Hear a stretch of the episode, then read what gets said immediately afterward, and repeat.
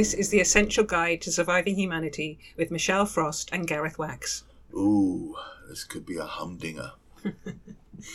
So, we are looking at parenting today. This is about us being parents. Yes. I'm going to just start with a quote from Dr. Spock, who apparently, and we'll ask our expert later on, all mums in the 60s and 70s and probably 80s used to have this book Live, by lo- Dr. live Spock. long and prosper? Is that the wrong Dr. Spock?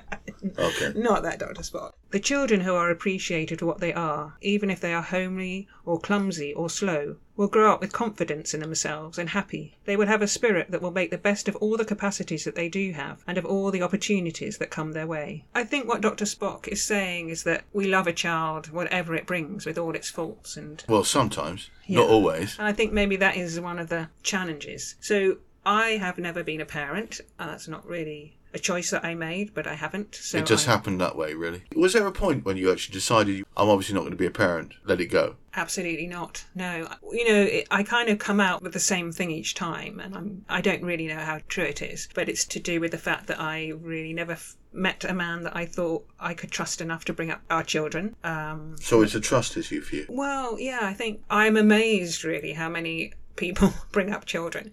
I think it's such a huge responsibility. So it's partly an element of um, responsibility, partly I think it's a cliche, but that my own parents were not good role models. You know, we've talked about this many times. It wasn't not a marriage of love, and I think they had no idea. So you're looking effectively for the antidote to that, where it was a marriage that was based on love. So you knew that whatever child you brought into it was guaranteed to be loved. As- Yes, because I know because me and my brother were brought up with uh, a marriage with a lack of love and a lack of natural parenting. Neither my mother or my father were natural parents. They just did not have that gene. That capacity. No, and Right. uh, I wonder whether they regretted it. I always sense that my mother definitely regretted it. That we stopped her career. Oh, you think that in a way that she she blames you for what happened to her life after that point? Mm, oh, there was definitely resentment. Definitely, she never said it, but she definitely intimated that.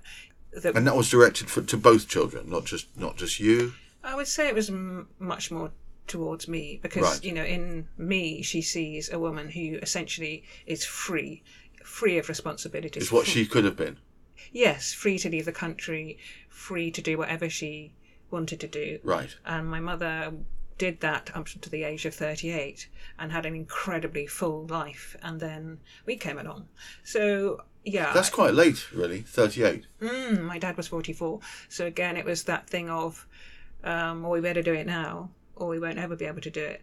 I mean, full context. My parents didn't have me till I was forty, till I was forty-six. Hmm. But of course, I'm, I'm an adopted child, so it's kind of a different context there anyway. Yeah, but And that it- was late, wasn't it, for both of us? Those, I remember. We're both absolutely. Yeah, and I remember my parents being old compared to other parents and feeling somehow sort of ashamed of that somehow. Did you want our hanker after the fact that they could throw balls with you in the park and, all of that, yeah. And I remember going to other people's birthday parties and seeing their parents and going, "Oh, I just want a dad that can do piggybacks for kids." Or and my poor dad did attempt a magic show, completely fell flat on his face. Uh, Were you horrified or amused when that happened? I was just deeply embarrassed. I mean, Right. I grew up as a little embarrassed girl. I just felt embarrassed so much of the time. And you know, my mother was rude when my friends came round, not when my brother's friends came round, when my, my friends came round. She was just an embarrassing mother. And but how was she? Ru- oh, she was rude to your friends. she was put on a bit of a show and she would tolerate them for a bit but it was always I because I knew her so well it was Yes. forced it was not a natural welcoming you know some mothers they were just so like probably Jewish mothers you know Yeah. they just want to feed your friends and feed Yes, you and absolutely. you know and, and, and just Not mine, of course, but yes, yeah, everybody yeah, that else. sort of- so I had lots of friends' mothers who would just look after you, and so I, and again, we're getting a bit into upbringing now, but I, Well, did. no, feel- it's, it can, I'll tell you why it's relevant because the most natural thing in the world is to replicate what you had. Yet in your case, you wanted to replicate almost the opposite of what you Mm. had. And in my mind, what's held you back from finding a partner is partly because you couldn't find someone that you felt was going to give love and that you would trust to do that. And secondly, that you couldn't trust them to help provide that for any children you had. Yeah, And that's what's held you back from having children. Yeah, and how do you know? You know, maybe I feel that there's an Yeah, unpredictable. exactly, there's a sort of unpredictability about people, about life, and um, Humans are funny things. they are. And I, I, I, there's a sadness because I am a natural motherly person. I'm, and I love children, and when they're around me, um, that I just feel there's a sort of lovely natural affinity. So there is a sadness about that. And then I think the next was next stage was well, there's a point obviously where I talked about in my um, one podcast, I can't remember, was a point where in the Tribal Wives Yes, uh, that's right. podcast where I talked about That about was, by the way, guys. That was the uh, uh, uh, you absolutely ram-stankingly gorgeous uh, podcast that we did about media ma- manipulation. Do Mm. do check that one out. Carry on. Sorry. Well, I think at that point I talked about the fact that I'd lost my identity because I was neither a mother That's right. That's right. Yeah. You were at that halfway house point. Mm, and there was also a point biologically, obviously, where I knew that it was too late. You know, I don't know it for, for sure. My friend mentioned the American friend mentioned the oh she was a, a something about a change mother. So in other words, she'd had her first baby during the perimenopausal stage. Right. Apparently that is possible. Yes. But I, yeah, I, I, you know, obviously there's a point where I just thought I actually biologically can't do it anymore. So nature decides for you, doesn't it? Well, it's time, isn't it? You know that there's the so-called biological imperative, and, Yeah. it, and it only lasts for so long. And then afterwards, when you're going at the crux, because you're not menopausal yet, you're almost there, but Mm. not quite there yet. And at this point, you realise you probably can't get pregnant, even if you wanted to. And then there'll be all sorts of risks, and then Ah. I'd be the old mother that Yeah. I hated E- having, and exactly. You know, and blah, suddenly blah, you're repeating history again. Yes, exactly. So I think what I now dream about, or would love, was to have, uh, was to meet someone who had children that I could then, you know, uh, I guess You could give out all that practice, love. I was about to say practice my skills. No, I tell you what, you want to give out all that love that you wish had been showered on you. Yeah, yeah, yeah. You're going to make me quite tearful, but um, yes. so I have. We're felt that I- analysing where you are now and why it is A, that you are unmarried, B, that you don't have any children, and C, what its rele- what, what relevance you can bring to the uh, a discussion about parenthood. Mm. And there it is.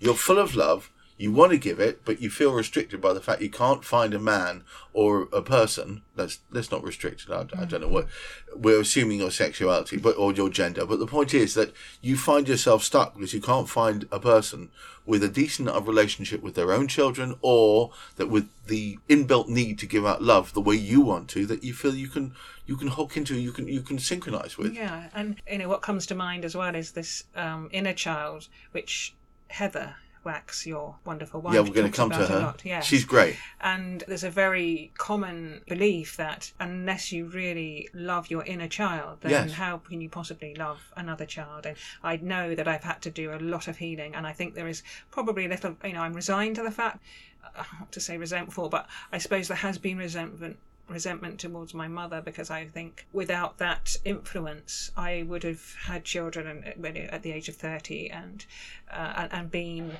a really good mum I really do believe that it wouldn't have been easy as you know we know but I would have had the chance to But there's still time. If you are going to find a person, it could quite easily be that you find them in their 40s and their 50s, you know, even mid 50s and early 60s, where they have youngest children that could absorb your love. They won't necessarily resent you for anything more than just being teenagers, which you have to mm. expect that. Mm.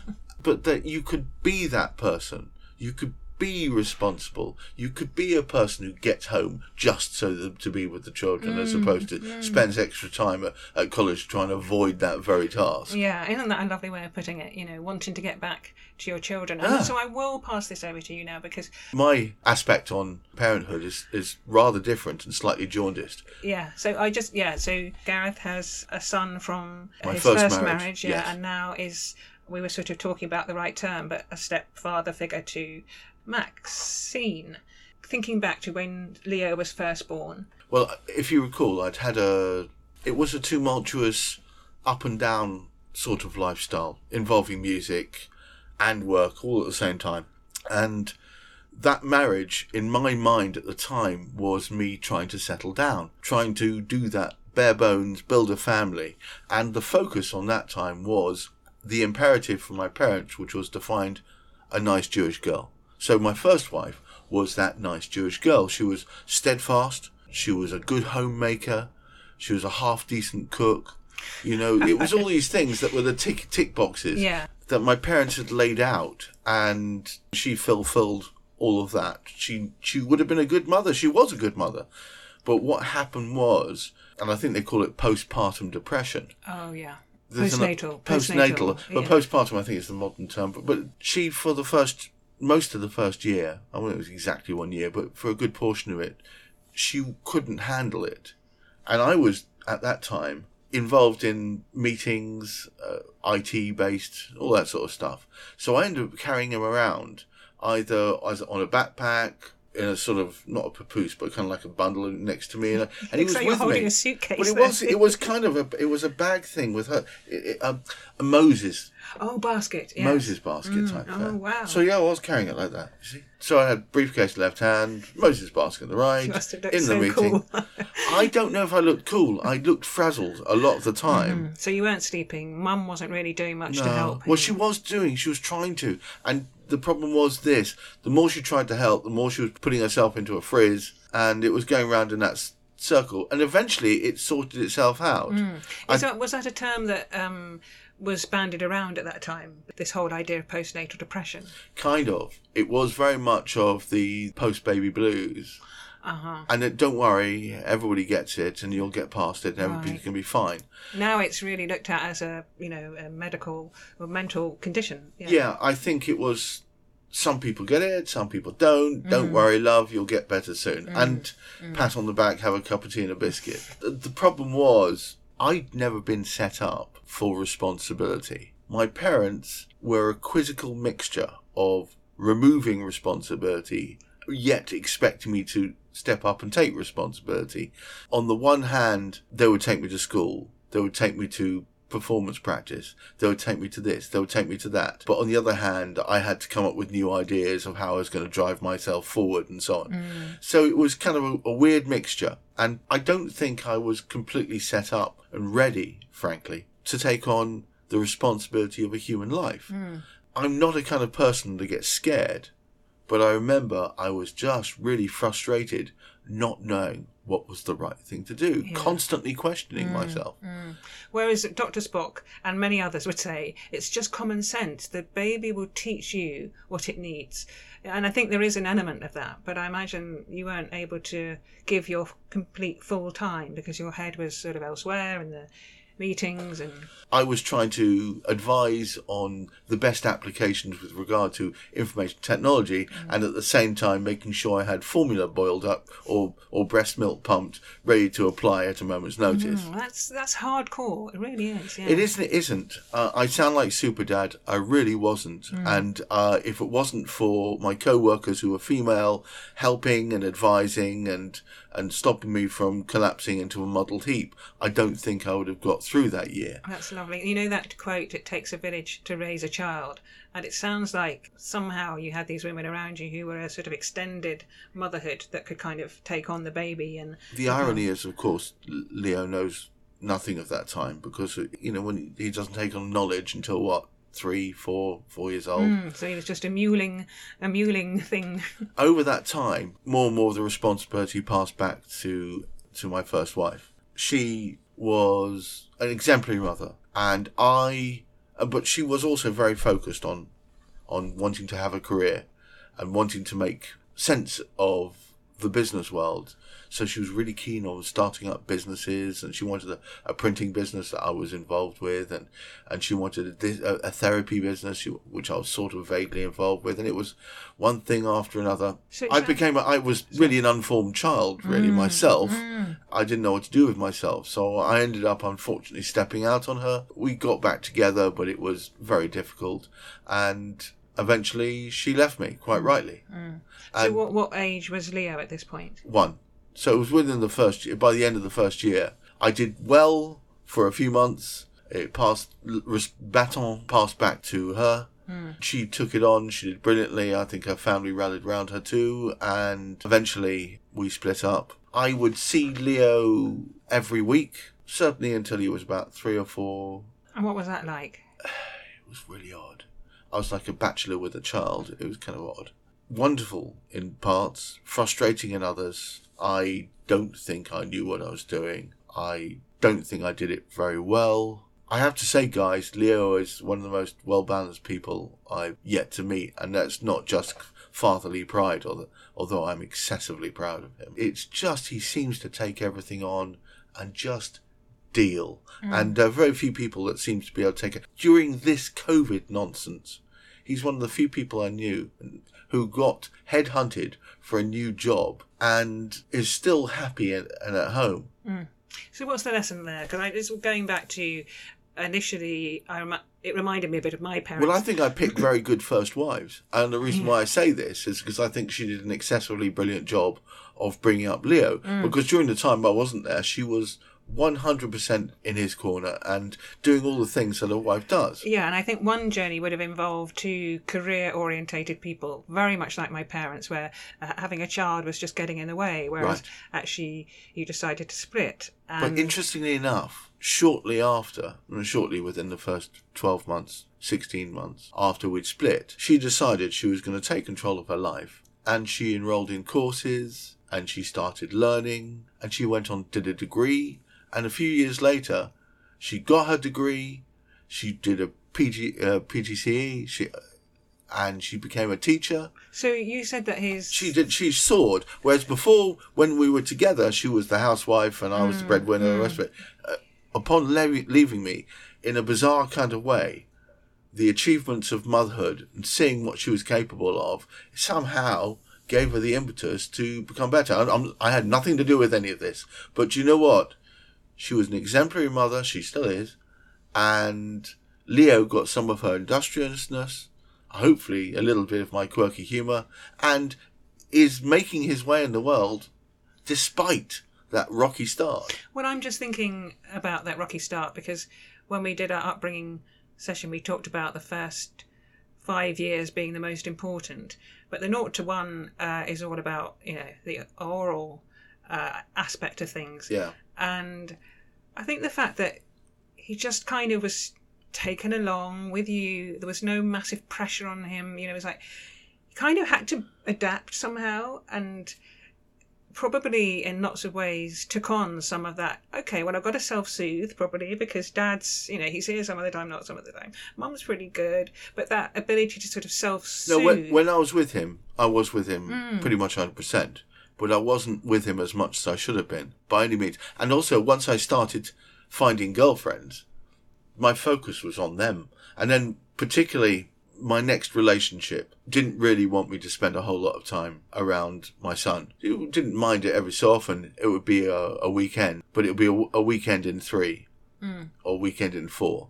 Yeah, but he wasn't made to feel the number one, you know, in, in the in the relationship. Okay. And I think yeah. that's it could go either way, but it sounds like it went really well. He wasn't number one. He had to accept that he was number two, number two priority for mum and for dad for early the early time. But it was my second wife that didn't. Not she didn't help, but it was she actually stopped a number of things in my life. She didn't really want to have a whole lot to do with Leo, and she didn't want to have a whole lot to do with my music. And so both of them in a way went on hold. And at that point, uh, when he was, well, this is what, 15, 16, 17, 18 years ago now. So that would have made him 10. He and I kind of moved apart from each other a bit. Mm, mm. And it was only when I married my f- third wife, the one I've been with for 15, nearly 16 years, mm. that all of those I wouldn't call them rifts, but distance started healing and coalescing. And it's been fundamental to the whole thing that his relationship with Heather, because they have a similar sense of humor, similar sensibilities, and she kind of interprets him in a way I just don't seem capable mm. of. Mm. Maybe that's partly to do with, with my autism, I don't know. But the truth of the matter is, Heather has been my saviour in all of this. Mm, I know there's been a time when you were beside yourself because it felt like it felt like, and we now realise that perhaps just Leo was so busy with his life that you know you were going to lose that father-son relationship, and I know you've started to rekindle that recently. Um, well, it was it wasn't like it needed rekindling. It wasn't like it was out of kindling and the fire had gone out. It was well, almost touch, like it. it was. Touch. It was like the smouldering remains had been put filed in a cabinet and left there smouldering away, but not really going anywhere, and certainly not about to burst into flames. And it was with Heather's encouragement and also with her giving me ability to see perspective, which I sometimes find it difficult because I'm not great with social cues. My catastrophizing, I think, is what Heather calls it, when I assumed the absolute worst, when in fact, as you say, he'd just been very busy. Let, to put this in context, Leo had come out as gay some uh, few years ago in a most off key kind of way. And I'd kind of known it for a long time and it wasn't a big deal, frankly. He'd started his first major gay relationship, oh, last two years, that's right. And he'd also taken on a new job, a new role, which I think is relatively senior in that role. And he's very busy. Mm. Did he come out to you recently?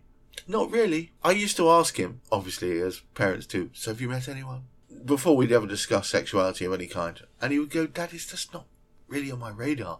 I'm just having fun at the moment. Mm. And then later on, I'd say, So, do you like boys? Do you like girls? What, what, what is it? And he said, I don't know. And I'm not that concerned at the moment.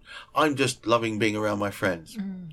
I mean, it was notable that 90% of his friends were women, and he was just flouncing around, and he was ever more and more flouncing. But he is delightful, and mm. it's the heart and soul, but at the same time intelligent, introspective, and compassionate. But you're clearly a very proud dad, and that's well. Yes, yeah, rec- I recognise in him things I don't really have in great abundance. I'm I'm not great at compassion. Mm. I, am I'm okay at empathy, but I find I struggle with it. Mm.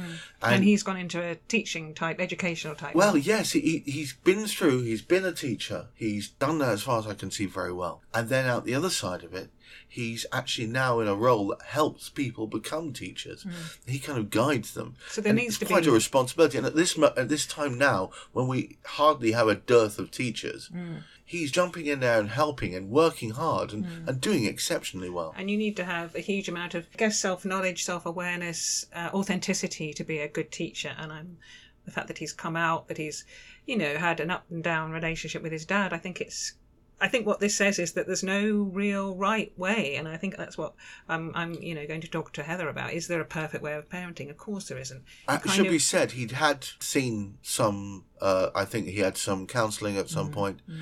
and uh, there was a period of time, I think a year or two, where we'd stopped talking altogether while he was trying to reconcile things. Mm.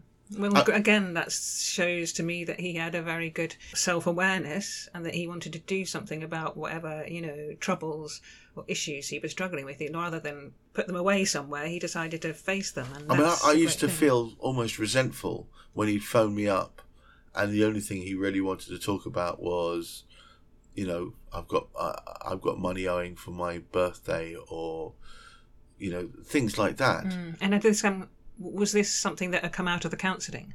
No, this is well before. This is before the counselling. Mm. After the counselling, I'd ring up and we'd talk about nothing in particular mm. and about everything, mm. and it just felt natural. Um, I think he only talked about those only things because he dismissed any possibility of being familial or close to me on those other topics. So he just spoke about the mm the pecuniary aspect of our relationship and nothing more. But once you've got through that, conversation between us is easy now. So you've you've done good essentially. Having you know we we talked. I, I have to earlier. say it's down to two women, one yeah, in my but, life and not one not in my life. But those two women have enabled me yeah, to have a relationship with myself. You've done good in that you can talk in this way about your son who you are now in communication with you're proud of him he's done well so you know i want to give you a bit of a yeah uh, you know, a round of applause because I haven't even gone there, and I think to, to even no, but you did it. You the reasons why you haven't gone there are honourable and good, and the reason why you haven't gone there are about the fact that you don't want to see a replication of your own childhood. Yeah, but you know, you you haven't replicated your even despite everything. You don't no, replicate. Actually, yeah, that's a good point actually,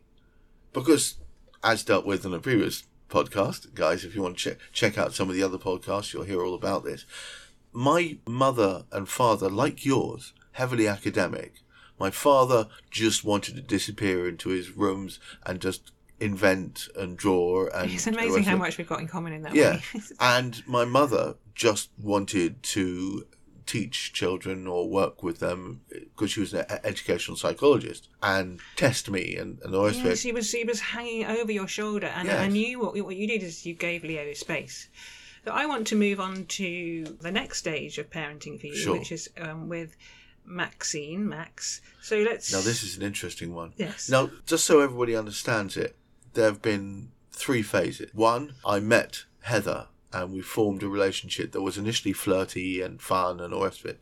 And then we moved into the point where we were serious. So at this point, if you can imagine, I was living in Edgware, she was living in Essex, and she was travelling up and down every day to see me. And she had a son at this point. She had a son, and I'd been introduced to him briefly, but it, it was very much he lived his his life, and, and they lived their lives together, and I lived my life with her. And, And I, I wasn't. was- He was about 17, 18. Oh, I see. So already very much a, a formed adult. he was a formed adult, but there were parts of this. He had no known sexuality per se. He hadn't decided what he wanted to do. He was doing a job that he, although he enjoyed it, was he was working in a, in a bicycle shop as an assistant manager.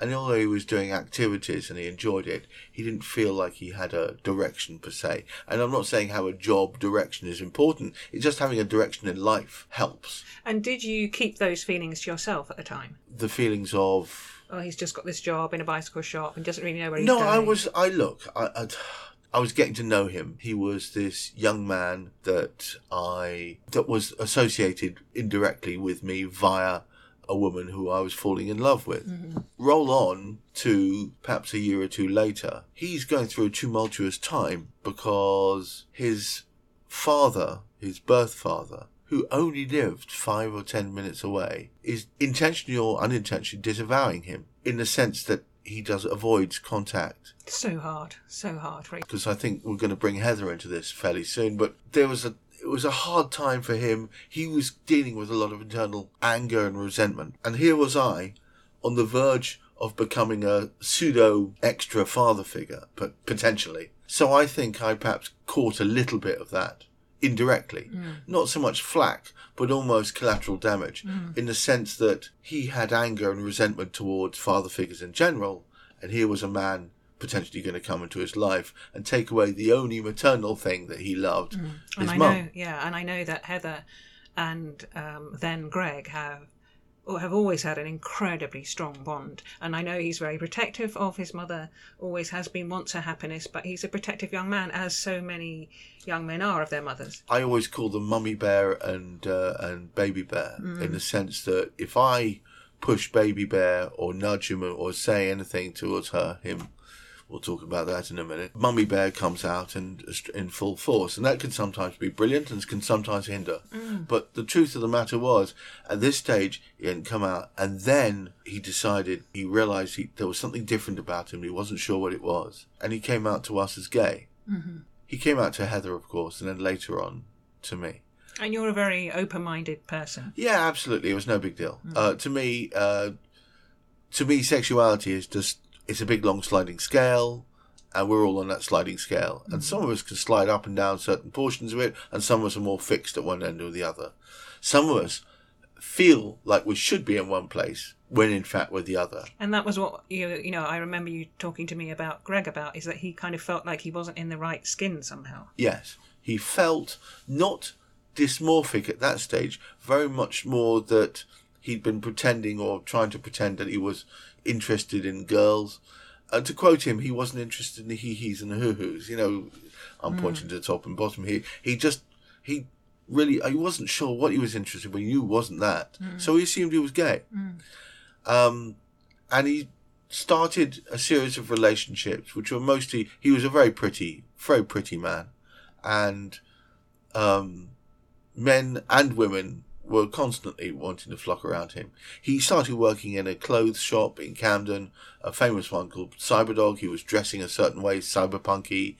He was very thin. He Turned had a out, big Mohican when I first met him. yes, he had. But interesting enough, back then, back then, very thin, very gaunt. Um, he'd moved in with a whole bunch of friends who had moved out from us. Um, I didn't realize he just really was was wasn't making ends meet. Was drinking an enormous amount of alcohol. I found this all out later, and wasn't eating properly. And at the time, then, if this was all going on without your knowledge and Heather's knowledge as well, without her knowing, Um, none of us, none of us knew this. so He was he was he was having a party lifestyle.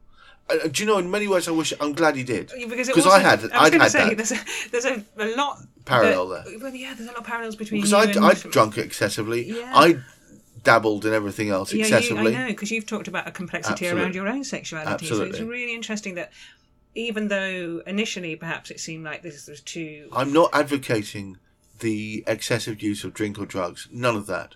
I'm just saying that the fact that I'd been through a portion of this, a lot of this before, meant that I understood that perhaps it was a phase, but he needed to experience something. And he was taking, actually, do you know what? It's now, rolling a few years, doesn't do any of those things. Not interested. It's and, not for, and, not and for again, me. There's a similarity because you're not really interested either. No, not at all. And the interesting thing is, it's not through either Heather or myself nagging or pushing or digging, just come to uh, their own conclusions. Now, an interesting thing has been happening over the last year or two. She'd known for a long time that it wasn't just being gay, it was about something else. And that something else meant she didn't know what it was. I'm not going to talk for her, but uh, eventually she came out as, as trans and decided had, had decided to make it known that she didn't feel that her body was hers. She wanted to not feel this way, didn't want to present this way, and that's when she became Maxine. And This is quite recent, isn't very recent. And I, what a, what I applaud the very act of being so brave as to take what is, let's face it, the first few steps in what is quite a long and involved journey that involves pain, uh, the disinterest of the NHS, the your the your the beck and call of consultants. There is multiple points in this journey where someone can come around and effectively refuse your right to passage to the mm, next mm. next step. She's Yeah. taken this on in uh, amazingly. And I can really hear your passion and your compassion. So for someone who says he doesn't really experience compassion, No, I feel pride. I'm good at mm. feeling pride, and I'm very proud of Max. and I would say again, forgive me, that this could be about your parenting. And stop me before, you know, don't stop me. Is that you- I I feel like I'm not allowed to parent Max. well, I think what what you've given him is space. Her. No, I we're, think what you've we're given gonna. Ha- okay, let's do that again. Yeah, I think what you've given her is space and absolute non-judgment and i think as a parent oh my god what could be more of a gift is to say we accept you and i think that very first quote is actually about that. We accept you whatever you decide to do whatever journey you decide to take. We say yes to it. And you and heather have that beautiful gift of just going yeah whatever it is we love you. Well, I'm pragmatic to a T. And so my focus is once you've identified what the issue is, all right, draw a line, move on. Mm. And it, the problem I've found is people who can't draw a line and they want to cycle around whatever it was that was the problem, revisit it, holding up and hold it up to the light and, and point at it And again think and again Max and has again. had to do an, an, an enormous amount of what you're just talking about is looking to at his own identity, looking in the mirror, and going, "This is not. This is still not me." And so I think there's an element of Max that's had to do um, a lot of stripping down of what society wants him to be, of what her stripping down of what society wants her to be. Um, and again, I just want to emphasize that I think any parent who's listening to this um, more and more, I think the whole gender question will be coming up, Well, I think more- I mu- think the one thing you have to accept uh, but before much more can than it did in our. Oh in yeah, our absolutely. Because I tell you why. Gender and sex were one and the same thing when we were kids. We didn't think there was any difference between the two. And I'm What- not even sure, Gareth, that I would be able to describe to someone who knows nothing about this. I- I wouldn't be able to articulate what the different genders are. Well, I can tell you. I, I can tell you from the perspective of what I've read of both sides. So everything from the, the trans camp all the way through to the Jordan Peterson camp, which is more the right wing sort of, you know. So the concept is is quite simply this: sex is what defines you by your genitalia and what your capacity to to reproduce and all the rest of it. And you can change that by removing things and moving things around, and then you can call yourself a male or female. However, gender is a construct which is defined by society or even by yourself. So, if at the very logical extreme, I could tell you that I've decided from here on in, I no longer am of a, a male gender. I'm going to be female gender. So I would refer to you as her. Exactly, mm-hmm. and that would be my pronoun, mm-hmm. as it were. So a lot of it is about pronouns. Absolutely, that, yeah. and it's I it's not it's a point of order, and it sounds a bit tried. It sound also sounds a bit contrived, but truth to tell, as a person who might be feeling and struggling within their own body because they see themselves as different from the way they display, the pronouns are super comforting. They make them feel that they somehow got a handle on it, Yeah. somehow got a control on proceedings. I know that someone on my counselling course, um, who I saw as a she, wanted us to refer to her, wanted us to refer to her as a they.